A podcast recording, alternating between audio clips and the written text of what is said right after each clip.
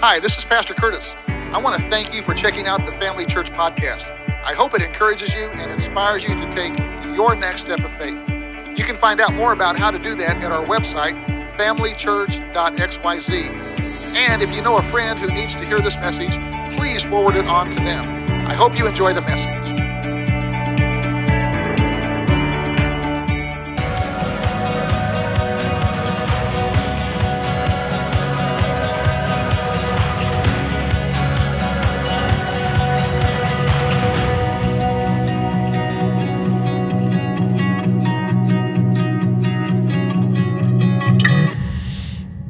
So, uh, a couple years ago, we were sitting around, we were having a family get together, and uh, maybe it was Father's Day, I don't remember, but I remember telling uh, the kids, Sue, I said, you know, if, um, if I ever get to the place where I start telling lame dad jokes, tell me, because honestly, we don't know that. We, we, we can't recognize it because we're, we're dads. We, we think they are funny, you know. So I said, if I, if I ever get to that place, um, tell me uh, because I don't want to go there. And I forgot one of the kids said, It's too late, Dad. You're already there. So I say that, dads, to embrace it, own it. It's okay. But I also warn you, it gets exponentially worse when you, like, it's, it's bad. You know, you got lame dad jokes. When you become a, a grandpa, they're even more lame. When you get great grandpa, it's even more lame. So it does get, but just own it, embrace it, you know, just, just flow with it because that's how God created us. Happy Father's Day. A few years ago, I was reading Donald Miller's book, Blue Like Jazz. One of the chapters in the book was titled Love How to Really Love Other People. In that chapter, Miller talks about sitting in on a lecture once where the speaker was pointing out how we tend to use economic metaphors to describe certain relationships that we have. For example, we talk about how we value people or how we invest in people, how we say people are priceless or that a relationship has gone bankrupt. And all these, all these metaphors are economic ones. So, so listen to his quote after listening to this lecture. He said, That's when it hit me, like so much epiphany getting dislodged from my arteries. The problem with Christian culture is we think of love as a commodity. We use it like money. I could see it very clearly now. If somebody's doing something for us, offering us something, be it gifts, time, popularity, or what have you, we feel they have value. We feel they are worth something to us. And perhaps, perhaps we even feel they are priceless. I could see it so clearly, and I could feel it in the pages of my life. This was the thing that had smelled so rotten all these years. I used love like money. The church used love like money. With love, we withheld affirmation from people who didn't agree with us, but we lavishly financed the ones who did. We're continuing our Firm Foundation series this morning where we've been looking at some of these basic Bible doctrines, building blocks, if you will, of faith. And this morning's topic is the topic of serving or service. And uh, yeah, I'm going to be honest with you. I mean, this was a this is a hard one. It was hard for the disciples, as, as we're going to see in our passage this morning. So this this is another tough one. This, this is a hard one. But Jesus set the gold standard for serving on the night before he was crucified when he met with his disciples to share one last meal. It's found in John chapter 13. A little bit of backstory here. If you grew up in the church, you're familiar with this, this scene of the Last Supper. Jesus is in an upstairs room sitting around a table with his disciples, sharing this last meal together. And this would have taken place towards the end of what would be what would have been his probably most difficult week that, of his life up to that point. For context, here's what Jesus' week looked like that particular week. On Monday, he cleansed the temple. That's when he went in and, you know, chased the money changers out of there, flipped over the tables, and basically rebuked them for taking advantage of and exploiting God's people. On Tuesday, he has this huge confrontation with some of the religious leaders. Wednesday, there's no record. I mean, something probably happened, but we don't have any record of what happened on Wednesday. Now it's Thursday night. He's gathered in a secret room with his closest friends, followers, ready to share a final meal and give some final instructions. So let's pick it up there in John 13, verse 1. It was just before the Passover festival. Jesus knew that the hour had come for him to leave this world and go to be with the Father. So, everything that Jesus had done and taught for the previous three to three and a half years is winding down and culminating in what's about to take place at this final meal. And remember, remember, this is just minutes before his betrayal and just a few hours before his crucifixion. So you can imagine the emotion that he's feeling at this point. The text goes on to say, having loved his own who were in the world, he loved them to the end. Interesting statement. It's not so much a reference to the length or time frame of his love, but rather the depth of the love that he had for his disciples. Verse 2 The evening meal was in progress, and the devil had already prompted Judas, the son of Simon Iscariot, to betray Jesus. Jesus knew that the Father had put all things under his power. That's a huge statement we're going to come back to in just a second. Jesus knew that the Father had put all things under his power and that he had come from God and was returning to God. So, with all this weighing on Jesus' mind, if things weren't already bad enough, Luke tells us, and he's the only one of the gospel writers that shared this, but it's an interesting tidbit of information that he's the only one that put. Luke tells us that while this is going, an argument broke out. Can you imagine this? An argument broke out among the disciples about which one of them were the greatest. Can you imagine Jesus sitting there at the table, taking all this in? What's he thinking at this point? He had already told them the way to greatness was through serving. For three and a half years, think about this, dear ones. For three and a half years, Jesus taught and modeled greatness by the way he lived, serving others.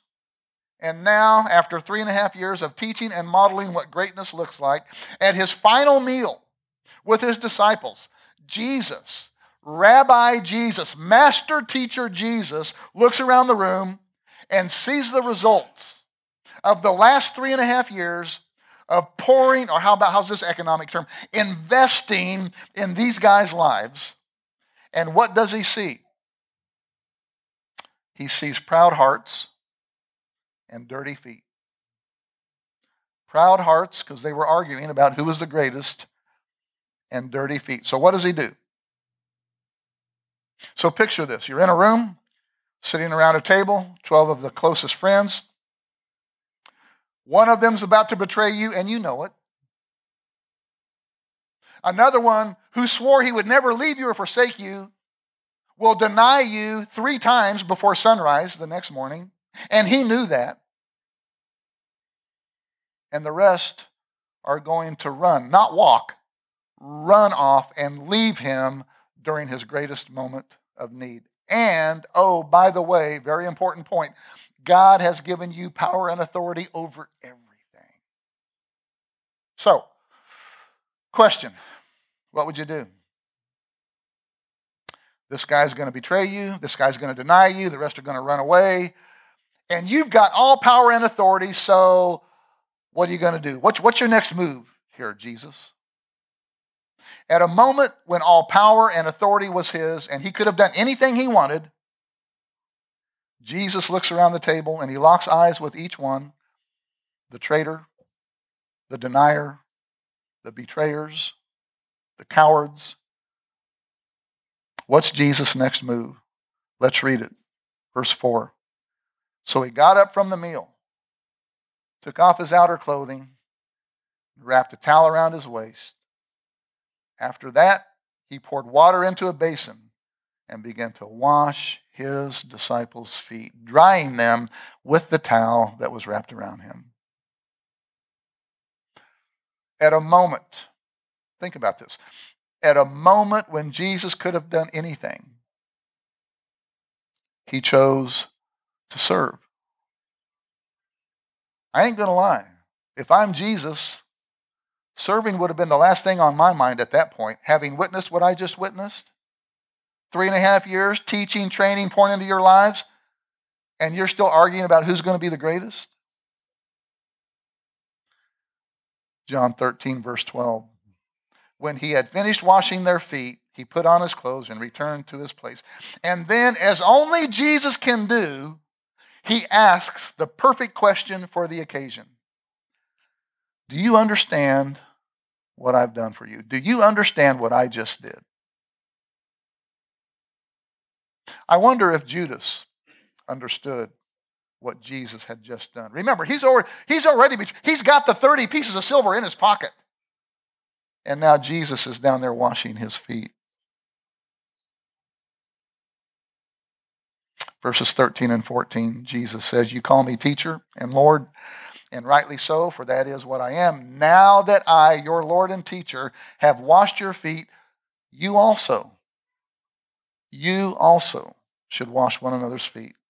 Verse 15, I have set you an example that you should do as I have done. What did he do? What did, what did Jesus do? He gathered with the betrayers, he gathered with the deniers, he gathered with the cowards, and he served them. Verse 17, John 13. Now that you know these things, you will be blessed if you do them. See, one problem that we have in approaching this story is that we don't really understand the significance of what Jesus did here because in our culture, there really isn't an appropriate counterpart to, to this act of service. Uh, but this was a very common courtesy at that time in that culture. I guess probably the closest thing to compare it with today would be if someone came to visit you during the wintertime or in the cold months and had a coat, and when you let them in, you would offer to take their coat. Now you do that just as, as a courtesy. Here, let me let me let me take your coat. Our Colorado kids, Colin and Amanda and Winter and Gus were back last weekend so uh, anytime they're back, we always get the, all the family gets together. And so uh, Zach and, and Sam were going to have a, an outing at their new house. So uh, Zach sends out a memo to the rest of the family. Hey, we're going to have a get together. You know, since Colin and Amanda are going to be back. Uh, and so he said, We're going to meet at our house. But he let it be known that everyone was to take their shoes off before they walked into their new house. I didn't see anywhere where he was going to wash our feet, but he made it known that we were to take our shoes off. If you were to come to a home in the time when Jesus was living, the first thing that they would have done is they would have greet you with a kiss on the cheek. That was just the normal social, uh, proper way to greet someone. The second thing they would do, they would ask if you wanted your feet washed. They wanted your feet washed. That was just that's just what they did, you know. Today we drive cars, so we have car washes. Back then they wore Birkenstocks, so they washed feet. It's just kind of what they did. And it was just that, that was just a common courtesy. Now, the homeowner never did it. They would have a servant or a slave who would do that. How many are glad that we take coats instead of washing feet today?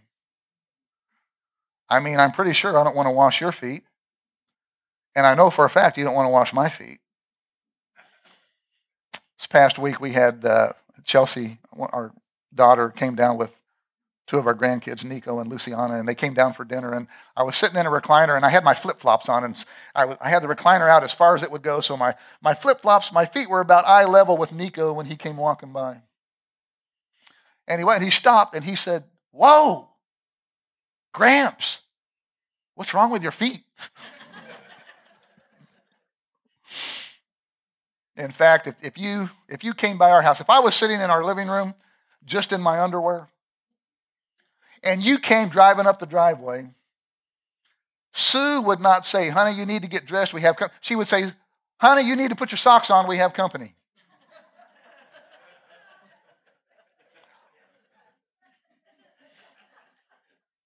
on his final night with his disciples, Jesus, who had all power and authority, could have done anything he wanted, chose to serve. He looked around the room and he saw proud hearts and dirty feet. So what does he do? He says, You know, I can do something about that.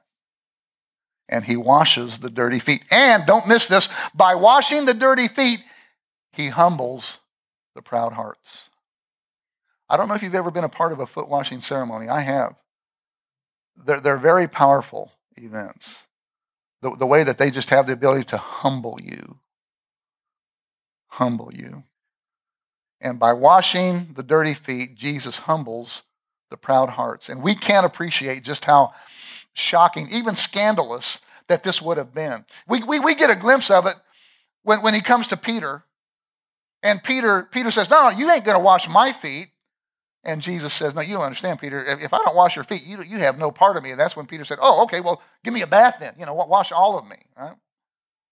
Remember, we're talking about Jesus, the Son of God, the Lamb of God, the Prince of Peace, our Redeemer, the Alpha and the Omega, the one who has Genesis 1 on his resume, who spoke and everything came into it. We're talking about that guy.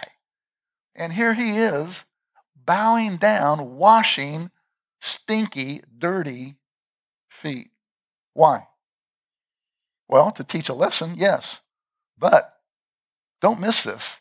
He also did this because it needed to be done. There's a guy who lives in Reese Estates who occasionally will walk up and down our road, Stafford Terrace, with a burlap bag. And he'll go down uh, one way in one ditch and he just picks up the trash, just going around picking up trash. And he'll turn around and come back the other way. Some of you probably seen him. I don't know, it's, it's, it's Breidenbach is his last name. We, we go to their garage. They have a garage sale every year on Wellsville. Super nice people. He's retired now. Super nice couple. But one day I was on my morning walk and I, and I ha- happened to pass him. You know, he was walking along the ditch here and I was kind of making small talk. And I said, uh, I said, hey, I said, can I ask you a question? He said, sure. I said, why do you do this? You do this. You know what he said?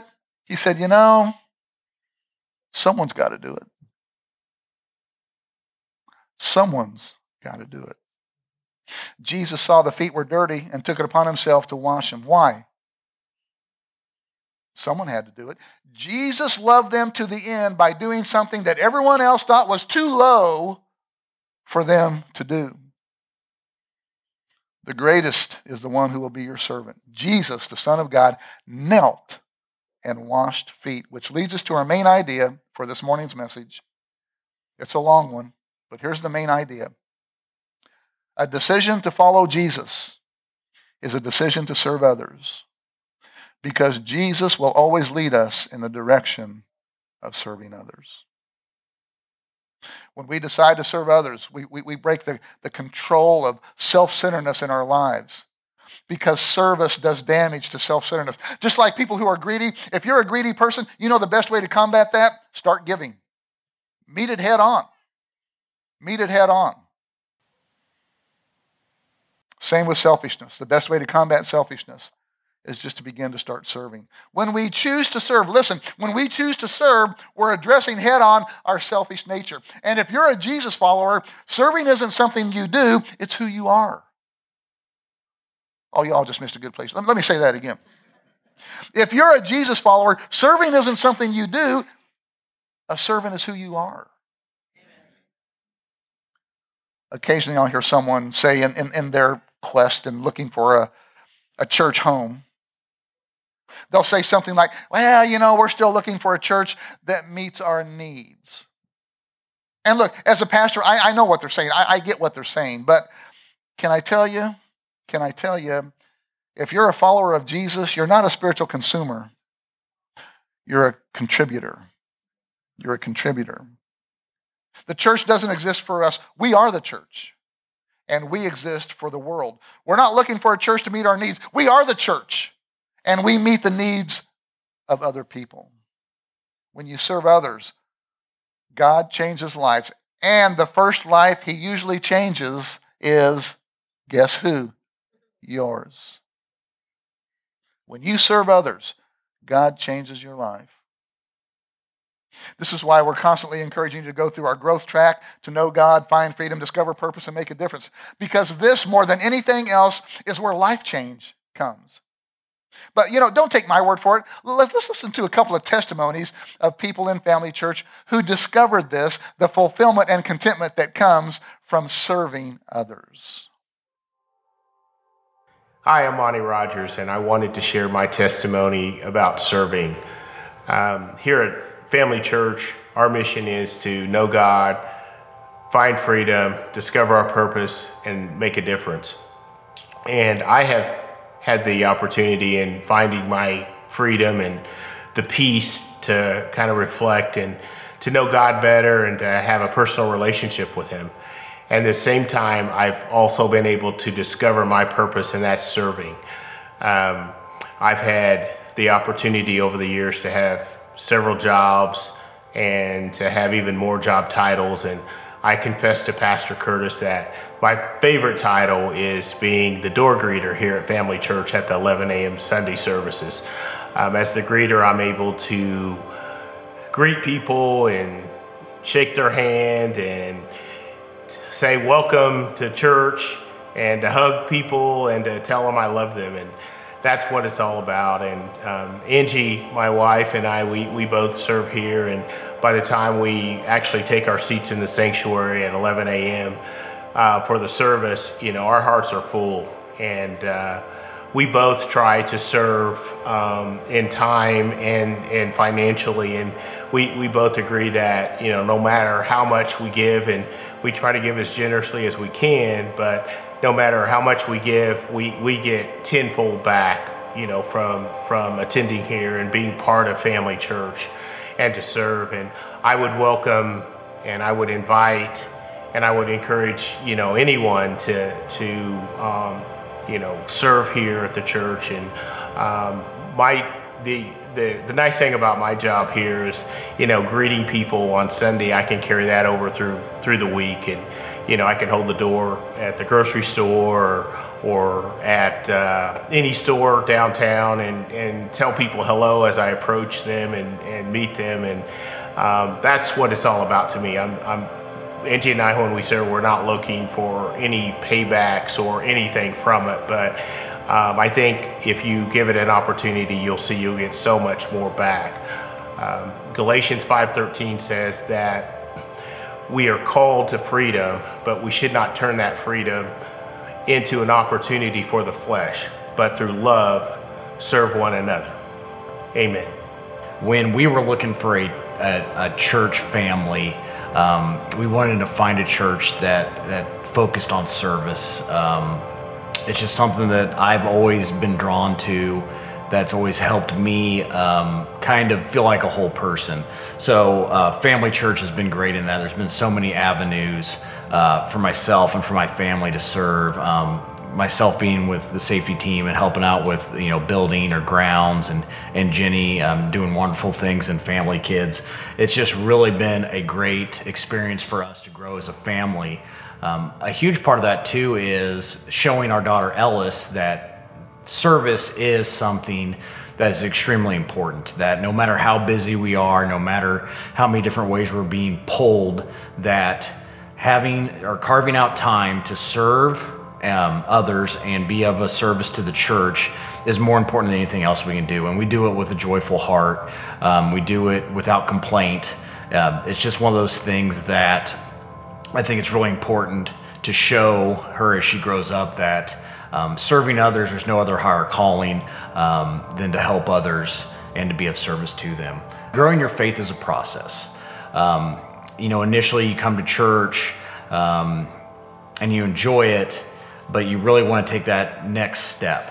And service really is that next step. It gets you connected with other people. Um, it allows you to to grow your circle, to grow those um, around you that help influence your faith journey and help you um, become a more well-round, well-rounded person. So, serving as much as I enjoy serving others, I've gotten so much back from from the aspects of serving. Made some great friends.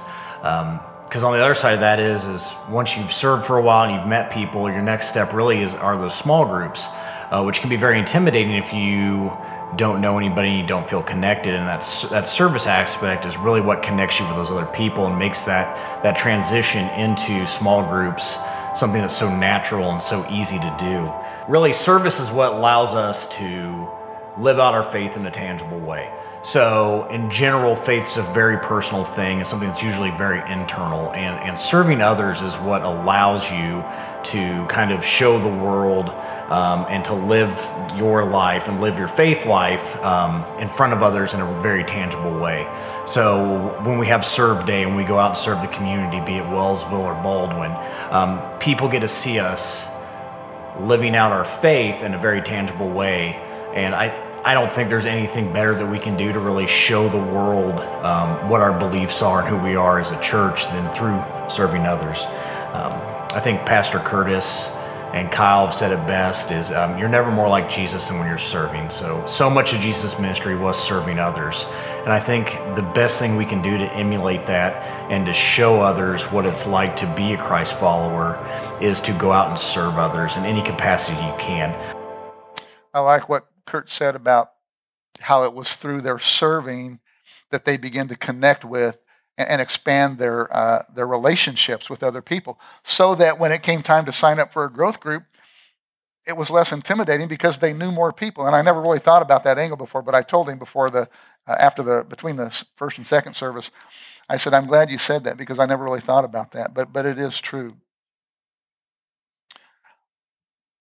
There's something very satisfying. At the end of the day, when you lay your head on the pillow each evening, there's something very satisfying about knowing that God used you to make a difference in someone else's life that day.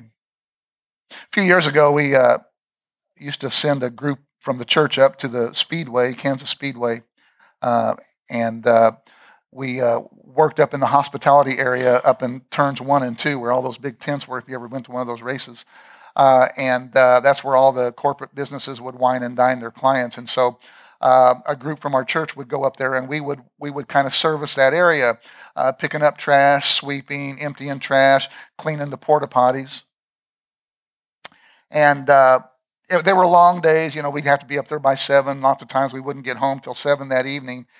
And uh, of course, you know, we had to wear these bright citywide vests that identified us as the lowly losers that are out there, you know, cleaning and doing all this stuff. And, uh, you know, not, not everyone was appreciative for what we did. Uh, in fact, uh, some were just downright rude and demeaning. And, and that's really when our motive for serving is exposed because I'd be cleaning in the porta potty and someone would come in and kind of look down their nose at you, kind of like, kind of like you got cooties or something. I was like, well, yeah, I got cooties. I'm in here cleaning your germs, you know. Uh, but uh, it, it, took a lot to, to just everything inside of me wanted to say, you know what, I have a master's degree. This isn't my real job, you know.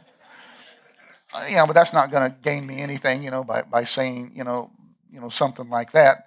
Um, but some people were genuinely interested. And then that's when you can kind of have a conversation. That's when we kind of told them what we did. And, and, and those were good. But when it comes to serving, it does something inside of you that just there's this there's a sense of fulfillment and contentment that you can't get any other way. Or what if I took a selfie? Say, say I was cleaning a urinal and I took a selfie. Hashtag serving for Jesus, you know. Put that on social media. I mean, if that's the reward that I wanted, that's the reward I would get. 37 likes. Yeah. No, that's not what it, that's not what it's about.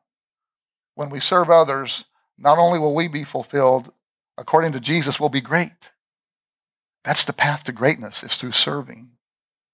But this holds true in the church as well. If you consider family church your home and you're not using your gifts serving somewhere in this church, here, you're robbing yourself of the blessing of being used by God to make a difference in someone else's life. Because, see, a consumer thinks, what can this church do for me?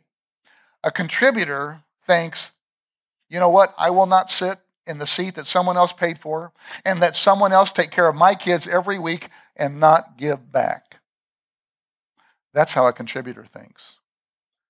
Now, please don't misunderstand me, those of you who do serve faithfully each week, and that's a lot of you. I don't know if you've noticed or, or not, but you know, it takes it takes a lot of people to do what we do here on Sunday mornings. It takes a lot of volunteers to do that. It takes a lot of it takes a lot of volunteers to do that. Period. It takes a lot more to do it well because we strive to do it well.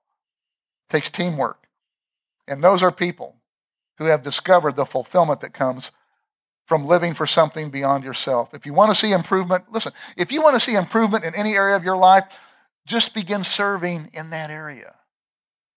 Just begin serving that. You want to see change at work? Start serving those you, your coworkers. You want to see change in a relationship? Start serving those friends or family members. You want to see a change in your marriage? Start serving your spouse. You want to see change in your community? Start serving in your community. You want to see life change? Serve other people because when you serve others, God changes lives. And the first life he begins to change is yours. Is yours. Jesus looked around the room and saw proud hearts and dirty feet. And he said, You know, I can do something about that.